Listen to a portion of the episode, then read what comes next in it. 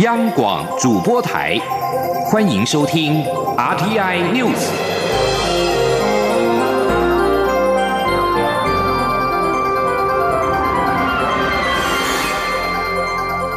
听众朋友您好，欢迎收听这节央广主播台提供给您的 RTI News，我是张顺祥。行政院今天举行联合交接典礼，接任阁魁的苏贞昌感谢行政院前院长赖清德的奉献。苏贞昌表示，赖清德任内一心一意，希望在既有的基础上快速前进。看到这个情况，他现在只能够挽起袖子聊了起。苏贞昌也期许新任的内阁团队接地气，唯有做出成绩，让人民有感才是王道。央广记者王维婷的采访报道。行政院十四号举行联合交接典礼，由副总统陈建仁兼交，接任行政院长的苏贞昌由夫人詹秀玲陪同出席交接典礼。接下行政院长应信的苏贞昌表示，内心戒慎恐惧，只有当过院长的人才知道应信有多沉重。他感谢前行政院长赖清德过去一年多的奉献与施政擘画。苏贞昌表示，赖清德基于责任政治选择离开，虽然万般不舍，只有尊重。苏贞昌感谢赖清德团队立下的基础。过去一段时间，赖清德全力稳定政局。苏贞昌说：“现在他不能再空言，只有挽起袖子，接地气，让人民有感，才是王道。”苏贞昌说：“现在我已经不能再徒托空言，或者只有在自己理想的环境中来做事。我知道。”现在就是卷起袖子都聊了呀。同时，我也要拜托我们的同仁，一定要在既有的基础上接地气、做努力，只有成绩才是一切。苏贞昌表示，基于对国家和人民的责任以及对土地的热爱，所以扛起重责大任。他不能让一辈子的努力落空。他也感谢阁员愿意与他共组团队。苏贞昌过去两天密集征询内阁人士，他今天也开玩笑的表示，扛着担子和卸下担子真是不一样。赖清德现在的笑容比他灿烂，一个看电影，一个阻隔，处境明显不同。他也要赖清德别忘了，还有一位兄弟扛着重担。副总统陈建仁致辞时则说：“苏院长回来了，他要大家挽起袖子，一起为人民打拼。”他说：“在蔡英文总统施政的下半场，需要像苏贞昌这样有经验的行政院长。”陈建仁说：“如果说前行政院长林权是先发投手，赖清德就是中继，担任终结者的苏贞昌将代理执政团队，为改革带来最后胜利，为人民带来美好生活。”中央广播电台记者王威婷。采访报道，交接典礼上面，刚卸任阁魁的赖清德致辞时提到，台湾有三大问题亟待解决，包括了宪政改革、政党要建立国家利益为优先的政党文化，以及团结共同面对中国。赖清德认为，台湾不论是要走总统制、内阁制、双首长制，都应该推动宪改，让国会议员兼任部会首长，才能够跟民意接轨、接地气，提高效率。记者刘玉秋的报道。行政院十四号举行新旧任阁魁交接，新任阁魁苏贞昌从现任的阁魁赖清德手中接下印信，苏内阁正式走马上任。卸下重责大任的赖清德心情显得相当轻松愉快，笑容也格外灿烂。他在致辞时表示，他相信苏贞昌有魄力、有执行力下，苏内阁能更顺利接地气，并重新赢得台湾社会的支持。赖清德也提醒，台湾面对诡谲的局势，尤其中。中国无所不用其极的打压台湾，人民对政府施政有很高的期待。新内阁有三大问题亟待解决，台湾才能长治久安，包括宪政改革、政党要建立国家利益为优先的政党文化，以及团结共同面对中国。其中，就宪政改革部分，赖清德认为，姑且不论要走总统制、内阁制、双首长制，他建议国会议员应兼任部会首长，才能有助于缩短行政立法的落差。宪政改革的范围非常广，单就宪政体制而言，姑不论未来要走向总统制、内阁制或双首长制，即便是要维护双首长制的精神，国会的议员也应该要考虑兼任或是担任内阁的部会首长，如此才有办法跟民意接轨，让民意能够接地气，同时呢，也能够提高行政效率。其次，赖清德指出，中美贸易战下，政府通过欢迎台商回国投资的计划，但台湾若无法与美国、日本签订自由贸易协定，或是参加区域经济，将面临关税障碍。赖清德并提及，美猪美牛开放政策总是遭致在野党的反对，对此，他也要为自己过去在民进党在野时与立法院的主张向社会道歉。他认为自己难辞其咎，但他希望台湾政党要建立国家利益至上的政党文化，台湾才不会在国际上越走越困难。最后，赖清德也提到，台湾应该团结共同面对中国。中国国家主席习近平近来清楚提出“九二共识”就是一个中国原则，也只有一国两制这一条路。台湾各政党都不该存有幻想。赖清德说，两岸问题很大，要解决也很困难，但起始点在台湾，唯有台湾团结，没有政党利益，只有台。台湾国家的利益，两岸问题才能迎刃而解，国力也才会越来越壮大。若各个政党各自解释“九二共识”有无意中各表，这对台湾团结无任何帮助。交接典礼结束后，赖清德一一与政院同仁握手道别。他在步出行政院中央大楼时，媒体询问是否有下一步计划。赖清德说，他要回台南好好休息、看本书，最后并搭上台南乡亲安排的游览车离开。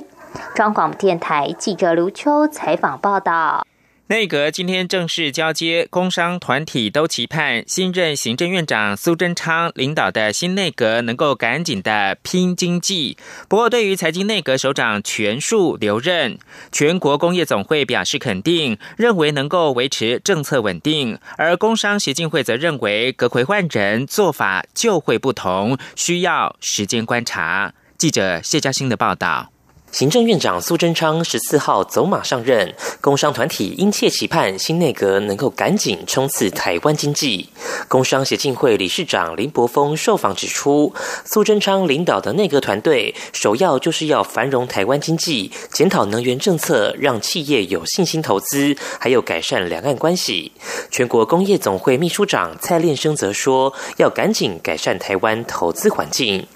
针对国发会、经济部、财政部、经管会等四大财经部会首长全数留任，蔡炼生表示肯定。他说：“未来的内阁大概还是那一年多嘛，哦，我想他的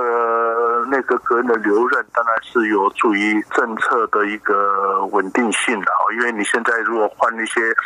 新手上路啊，可能反而影响到政策嘛。”所以就这一点，当然我们是是表示肯定的。不过林柏峰持不同看法，认为阁魁换人做法就一定会有所不同。他并强调，需要时间观察苏内阁的施政表现，不能一开始就泼冷水。若表现好，便是台湾全民之福。且二零二零年总统大选将至，若民进党再不努力，就会失去一切。中央广播电台记者谢嘉欣采访报道。年后跳槽一直都是上班族的议题。农历新年即将到来，人力银行在今天公布调查表示，有高达九成一的上班族想在农历年后换工作，创十年来新高。至于上班族跳槽名单当中，台湾高铁首度在传统产业组要上了第一名，金融产业组则是由国泰金再度夺得。高科技产业组则是台积电持续的称霸。请听记者杨文军的采访报道。人力银行十四号公布年后转职与国外工作调查显示，有高达九成一的上班族透露，在猪年农历年后想换工作，创下十年以来新高。想换工作的主因依序为不满意薪水、公司福利不好以及没有升迁机会。对于新公司开出的月薪，跳槽族平均希望能比现在领的增加百分之十一。至于若年后换工作，上班族最想跳槽的名单当中，台湾高铁首度在传统产业组中跃居第一名，国泰金则在金融产业组勇夺二连霸。至于台积电，则是高科技产业组的五连霸。值得注意的是，在年后跳槽族当中，有高达八成五透露会考虑到海外工作，比例续创二零一四年以来新高。最想去的海外工作地点主要为美国、日本以及东协地区。也是一二三求职网发言人杨宗斌说：“台湾人才或持续外流，未来恐怕将演变成国安问题，也就是劳动力短缺隐忧，影响到国家整体竞争力。因此，要先解决低薪清贫问题，降低青年失业率，减少学费所用的冲击，调整产业结构，并且推动升级。”在企业端方面，高达九成三的企业透露，在猪年农历年后有征才计划，平均开出的月薪条件为新台币三万三千九百八十元，比起去年的三万一千八百七十三元，增加了百分之六点六，多了两千一百零七元，续创二零零九年以来的新高。蒋聪斌分析，基本工资连三年增加，二十二 K 走入历史，加上近期修法通过，部分职缺以及上市贵公司员工薪酬强制揭露，皆有竞品比价的效果。企业为抢人才，自然会提高薪酬、奖金、福利等条件。中央广播电台记者杨文君台北采访报道。国际新闻焦点：中国国家主席习近平对台促统谈话引发了国际关注。欧洲议会有台小组核心成员今天联名致函欧盟外交首长，强调“一国两制”是失败模式，呼吁注意两岸紧张加剧，影响到区域的和平。在中国对香港日益升高控制之下，“一国两制”已经证明是失败模式。连总统蔡英文以及绝大多数的台湾人民明确的反对。韩中声明欢迎蔡总统呼吁中国以和平解决旗舰，以及尊重两千三百万人民坚守自由跟民主价值。有台小组乐见欧盟在习近平发表对台谈话之后，重申继续跟台湾发展关系政策，以及对民主等价值的力挺。此外，针对中国国家主席习近平月初发表对台政策谈话，威胁使用武力，驻丹麦代表李祥宙投书丹麦媒体，表示台湾不接受“一国两制”，呼吁中国尊重台湾的民主制度跟存在的事实。美国总统川普十三号警告土耳其，如果在美军撤离叙利亚之后，土耳其攻击库德族部队，将招致经济灾难的后果。但川普也呼吁库德族不要挑衅土耳其。川普在去年十二月出人意料的宣布，美军将撤离叙利亚。这项消息导致美国跟土耳其因为叙利亚境内库德族的命运而关系紧张。在叙利亚对抗伊斯兰国 IS 行动当中，库德族部队对美国提供了帮助。美国国务卿蓬佩奥正在中东地区访问，设法在紧张关系升高之际，向盟国提出安全保证。蓬佩奥再度保证与库德族的同盟关系不变。土耳其是库德族部队是恐怖主义分子。在川普宣布美军将撤离叙利亚之后，土耳其总统埃尔顿已经扬言将要发动攻击，清除库德族人民保卫军的巢穴。土耳其政府认定人民保卫军已经是被土耳其、美国、欧洲联盟认定为恐怖组织的库德工人党的分支。焦点关注到英国，英国国会十五号即将表决首相梅伊的脱欧协议之际，有报道传出跨党派的议员将要发起英国式的政变，而梅伊则将在表决的前夕前往脱欧大城取暖，为争取协议过关做最后努力。一般认为梅伊将没有办法过关，但是他重申，如果国会不支持他的脱欧协议，恐怕将会成为英国的灾难。英国将在三月二十九号跟欧盟分手，但是距离大限只剩下不到十一个星期的此刻，英国仍然是没有敲定离开欧盟的条件。梅伊的脱欧协议同意在当前条件之下的二十一个月过渡期，就未来跟欧盟的关系进行谈判，但此举招致了脱欧跟留欧双方的坚定反对。支持留在欧盟永久关税联盟的反对党工党暗示，如果协议遭到国会议员否决，他们将寻求对政府发动不信任投票，而且在隔天就要投票。新闻由张顺祥编辑播报。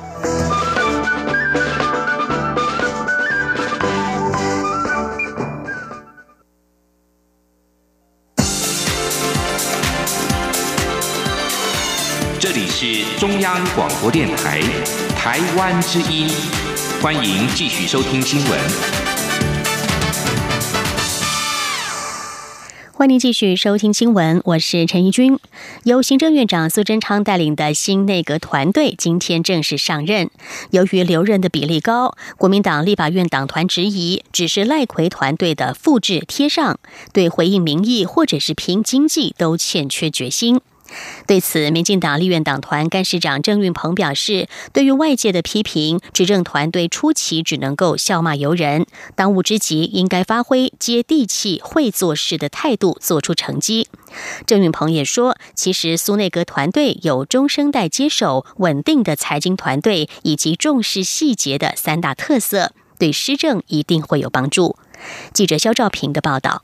针对行政院长苏贞昌的内阁名单。国民党团总召江启臣提出两大质疑，第一个就是点名苏内阁其实就是把赖清德的内阁团队复制贴上，这样的改组名单形式大于内涵。第二项质疑就是不见苏内阁在两岸政策、能源主张、回应公投结果等议题上有具体的回应方向与做法。国民党立委曾明宗进一步表示。九合一选举反映人民对拼经济的期待，但相关部会首长都没异动，认为苏内阁欠缺改变决心。针对国民党的批评，民进党团书记长郑运鹏仅表示出奇就笑骂由人，当务之急就是苏内阁要秉持接地气。会做事的态度，尽快做出成绩。郑云鹏更认为，苏内阁有中生代接手、稳定的财经团队以及重视细节的三大特色，例如行政院副院长陈其迈、行政院秘书长李梦燕、交通部长林佳龙、农委会主委陈吉仲等，都是培养成熟的中生代。郑运鹏希望中生代阁员要勇于发挥网络沟通声量。他说。那对于所有政策上面的谣言跟抹黑，我希望这个新的团队里面也有很多是我们呃及时的选将，跟我们卸任的县市首长，我希望他们秉持过去的战斗力，声量要大，然后在网络的世界，在媒体的世界里面。卖公为公输郎。至于国民党批评财经内阁都是老面孔，郑云鹏解释，考量近来财经表现还不错，留任是为了在稳定中进一步发展。他说，这几年因为经济状况好，所以我刚所讲的部分就是税计剩余的部分，才会有这些呃超乎政府本来预算数的一个税收啊。所以经济跟产业。那我们希望说，尽速把这些经济红利要落实到我们的劳工朋友身上。所以经济内阁留下来，也是面对了二零一九年中美所有的国际变数跟产业变数里面，这样的团队，我们对他还是有信心的。郑运鹏更以“魔鬼士官长”形容苏贞昌紧盯细节的行事风格，相信可以改变过去施政不够细腻的问题，有助于行政团队可以尽快上手，说明更加完整。中央广播电台记者肖兆平采访报道。这次内阁改组，潘文忠回国接掌教育部长，民间教育团体对于这项人事案喜忧参半。教团认为，潘文忠的优势在于手染国教事务，有助于一百零八学年度新课纲的推动。但是，潘文忠最大的挑战仍然在于高教问题，特别是过去并未解决台大校长遴选案就下台，更坐实高教圈认为他对高教事务不了解的质疑。记者江昭伦的报道：新任行政院长苏贞昌公布内阁名单，教育部长人选峰回路转。去年四月才因为台大校长遴选案下台的潘文忠决定回国，让外界感到惊讶。对于潘文忠回任教育部长，民间团体认为有其优势与劣势。全教总理事长张旭正指出，潘文忠是过去苏贞昌在当台北县县长时的教育处长，彼此间有一定的默契与信任度。加上潘文忠先前积极推动国教相关法案，如实验教育、托育公共化、偏远地区学校教育发展条例等，对国教有一定的熟悉度。尤其一百零八年新课纲今年就要上路，相信教育圈对他有所期待。至于潘文忠回国面临的最大挑战，张旭珍认为还是在高教问题，包括大学退场、学用落差、人才外流、研究所入学率低，都急需解决。但潘文忠先前在部长任内并没有太大作为，加上当时也未能解决台大校长遴选案就请辞，更坐实高教圈批评他对高教问题不熟悉的质疑。张旭正表示，现任政务次长姚立德确定回到学校，次长空缺需要再找一位对高教熟悉的人选，才能弥补潘文忠的不足，让高教政策走向一个比较健康的方向。张旭正说：“上潘部长在。”之前的部长任期内，好像也没有提出很明确的政策跟方向。我们看到的这个预算计划，其实也不过就是过去年五百亿的一个变形，而这个金钱补贴并没有办法解决我们我刚刚提到的这些高等教育圈存在的重重重的问题。所以现在回来。真的最大的挑战就是怎么样让台湾的高教，我们不要说好像要做的多好了，至少你能够让这个高教的一个走向会比较健康正常一点。台湾家长教育联盟理事长谢国清也认为，潘文忠回国教育部长对国家推动有帮助，但高教问题确实是棘手的部分，他必须面对外界质疑。谢国清也观察，教育部长频频换人，导致教育部内部士气低落。将近一年来，教育部政策推动几乎停摆，对台湾教育发展并非好处。期待潘文忠上任后，一切都能尽快回到正轨。中国电台记者张昭伦台北采访报道。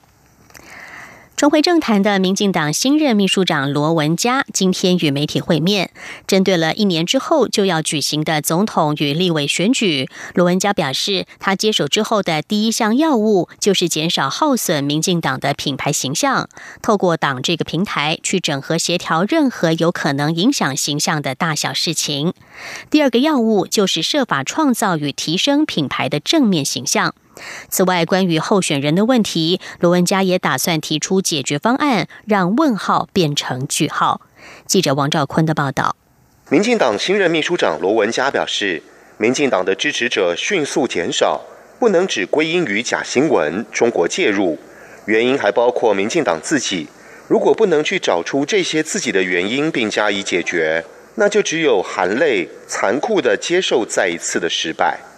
罗文佳指出。传统政治民调会有盲点，所以他上任后会透过科学理性分析方式，运用市场分析，结合学术专业，找出属于民进党自己的可能原因，接着提出解决方案，透过合适的人投入资源与时间落实执行。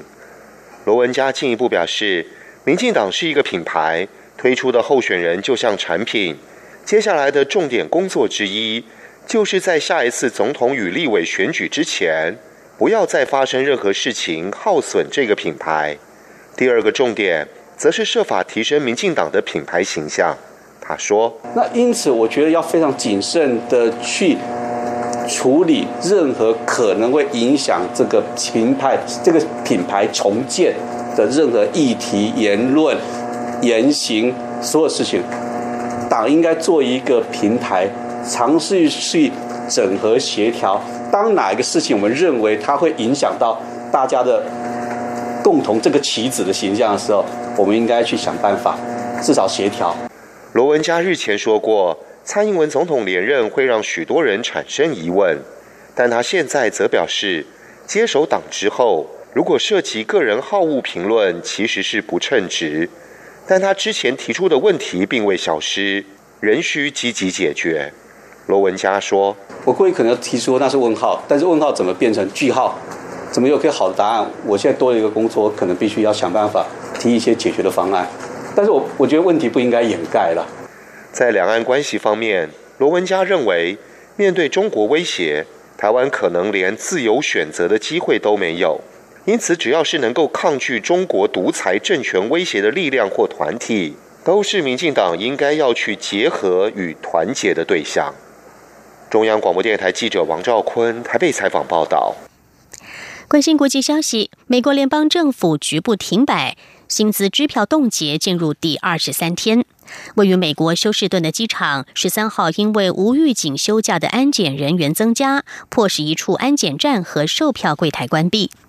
负责机场安全审查的美国运输安全局 （TSA） 表示，员工的非事先安排休假比例已经从十二号的百分之五点六增加到百分之七点七，相较于一年前的百分之三点二，增加超过了一倍。TSA 发表声明说，这并没有危及美国机场安全，但由于人员短缺，休士顿的乔治布希国际机场十三号下午关闭了 B 航站大楼的一处安检站和票务柜台，而且会全天关闭。机场已经劝告旅客要提早抵达，多播出时间报道，并且通过安检。至于迈阿密机场，则表示计划在十四号重新开放 G 大厅。安检人员属于较低薪的联邦雇员，他们要等到政府断炊结束之后才能够拿到薪资。许多人表示，眼前已经面临支付账单的困境。由于美国总统川普坚持纳入五十七亿美元的边界围墙费用，使得支出法案在国会卡关，联邦政府因此而局部断炊。从美国联邦调查局探员、空中交通管制员到博物馆工作者等各式的联邦政府员工都没有能够领到薪水。因为薪水问题，孟加拉成衣厂工人不满低薪而采取的罢工行动进入了第二周。数千名替国际知名品牌制作成衣的工人十三号走上街头，并且与警察发生冲突。好几千名来自首都达卡成衣生产枢纽沙瓦的工人，十三号上街抗议。警方动用了强力水柱以及催泪瓦斯驱散这些工人。警官拉曼告诉法新社，这些工人阻碍了公路交通，警方必须驱散以化解交通状况。他说，截至目前，已经有包括数家大型工厂在内的五十二家成衣厂停止运作。低薪的孟加拉成衣工人的薪资这个月才调高大约五成，成为了每个月八千塔卡，大约是九十五美元。但是中阶缝纫工认为薪资调涨的还不够，没有办法反映一直升高的物价，特别是房租。拥有一点六五亿人口的孟加拉，经济上十分仰赖全国数百万名的低薪成衣工人，外销成衣收入占出口总额的百分之八十左右。主要买家则包括了全球服饰品牌 hnm、沃尔玛以及特异购等等。意大利恐怖分子巴迪斯蒂在一九七零年代涉及四宗谋杀案，一九九三年遭到意大利法院判处无期徒刑之后逃亡至今。玻利维亚当局十三号把巴迪斯蒂交给了意大利，并且把他送上前往罗马的飞机。意大利和玻利维亚两国成立联合行动小组，并且在意大利反恐单位的协助之下，十二号在圣塔克鲁兹逮捕了逃亡近四十年的巴迪斯蒂。巴里斯蒂在一九七零年代末期加入共产主义无产阶级武装组织，这个激进的左翼团体发动了一连串的打劫与攻击行动。他在一九七九年被捕入狱，服刑两年之后，在一九八一年越狱逃亡，先到了法国，后来在一九八二年进入墨西哥，后来则进入巴西。在当时的左派总统鲁拉的保护之下，意大利多次要求引渡未果。新闻最后来关心一下体育方面的消息。年度第一个大满贯赛——澳洲网球公开赛，在今天登场。前世界球后俄罗斯女将莎拉波娃在澳网女子单打第一轮登场。日前传出情伤的莎拉波娃表现毫不受到影响，也可能是把气出在了对手身上。这位倒霉的英国女将达尔特遭到两个六比零血洗出局。莎拉波娃第二轮的对手将会是瑞典的皮特森。瑞士天王费德瑞和丹麦甜心瓦兹尼亚奇今天也都会出赛，寻求卫冕。另外，由于今年的澳网可能是英国前球王莫瑞的生涯最终战，因此他下午登场的比赛也成为了各界瞩目的焦点。莫瑞过去曾经五度打进了澳网男单决赛，但都是饮恨收场，只能够位居第二。今天下午的第一轮比赛，莫瑞将对上第二十二种子西班牙的包蒂斯塔阿古特。西班牙甲级足球联赛劲旅巴塞隆纳队十三号在主场迎战埃尔瓦。巴塞当家球星梅西踢进了他在西甲的第四百颗进球，也持续稳居西甲历史进球王的宝座。现年三十一岁的梅西不仅稳居了西甲历史进球王宝座，而且还遥遥领先第二名 C 罗罗纳度的三百一十一颗进球。以上 T N News 由陈义军编辑播报，谢谢收听，这里是中央广播电台台湾之音。